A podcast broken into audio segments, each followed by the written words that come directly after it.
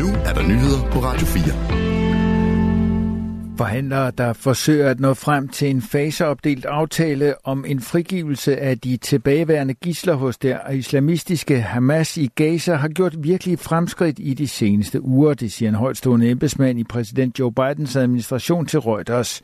Forhandlingerne om gislerne var i fokus, da Biden havde en 45 minutter lang telefonsamtale med Israels premierminister Benjamin Netanyahu. Der mangler stadig betydelige dele, før en aftale kan indgås, men vi har taget betydelige skridt frem og er der næsten, hedder det. Biden sagde i samtalen med Netanyahu, at Israel ikke bør skride til en militær operation i Rafah uden en plan om at sikre beskyttelse for de omkring 1 million flygtninge i byen og i området omkring den. En højtstående embedsmand siger til Reuters, at USA ser kravet om beskyttelse af civile som en klar forhåndsbetingelse for en operation. Bidens telefonopkald til Israels regeringschef kom få dage efter, at den amerikanske præsident havde sagt til journalister, at Israels krigshandlinger i Gaza var overdrevne.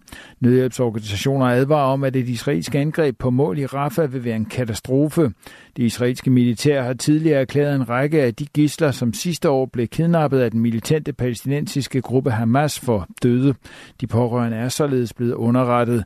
Mindst 31 familier har fået at vide, at deres pårørende, der beholdt som gisler, ikke længere er i live. Da de forløbige ejendomsvurderinger i september blev gjort tilgængelige for landets boligejere, ramte en bølge af kritiske historier om skæve vurderinger medierne. Skatteminister Jeppe Brugs erkender i et interview med Berlingske, at fejlene var for mange. Der har været for mange fejl. Det har skabt usikkerhed, og jeg kan sagtens forstå, at der er folk derude, der tænker, hvad sker der, siger han til mediet.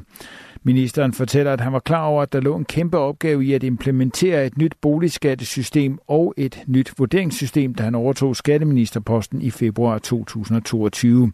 Alligevel kommer omfanget af fejl og uforudsete problemer bag på ham. I efteråret måtte Vurderingsstyrelsen således ændre i ca. 100.000 af de forløbige ejendomsvurderinger, oplyste styrelsen i november. Jeppe Brugs forventer, at kalenderåret hedder enten 2026 eller 27, før systemet for ejendomsvurderinger vil være i normal drift, siger han til Berlinske. Den økonomiske ramme i overenskomstaftalen for de statslige ansatte på de kommende to år er mindre end forbundsformand for FOA Mona Strib havde appetit på, da forhandlingerne blev indledt, det skriver hun i en pressemeddelelse.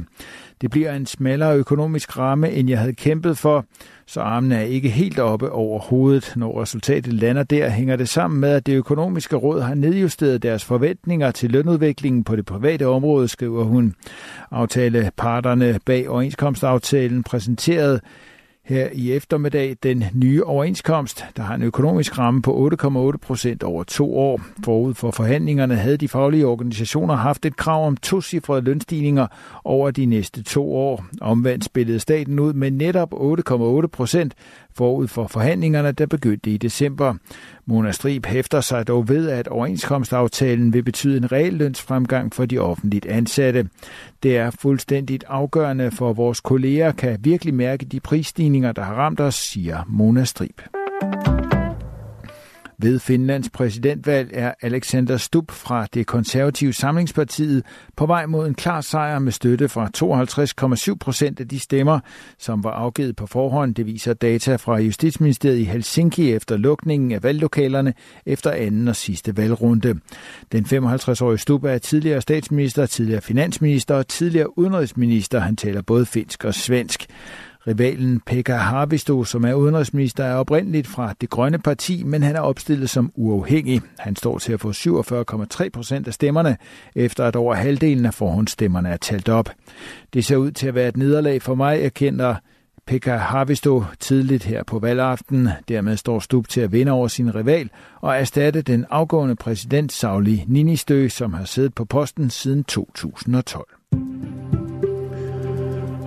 I løbet af natten ventes nedbøren at overgå til slud eller tøsne i det nordlige Jylland. Temperaturer mellem frysepunktet og 3 graders varme. Vinden aftager bliver svag til jævn omkring øst ved kysterne op til frisk vind. I morgen mandag overskyet med udbredt regn, dog i det nordlige Jylland mange steder slud og sne. I de østlige egne kan regnen stedvis også gå over i slud eller tøsne, men i løbet af eftermiddagen bliver det opholdsvær over de sydvestlige egne. Temperaturen i de nord- og østlige egne mellem frysepunktet og 3 grader, mens i de sydvestlige egne op mellem 3 og 7 grader. Det var nyhederne på Radio 4 med Thomas Sand.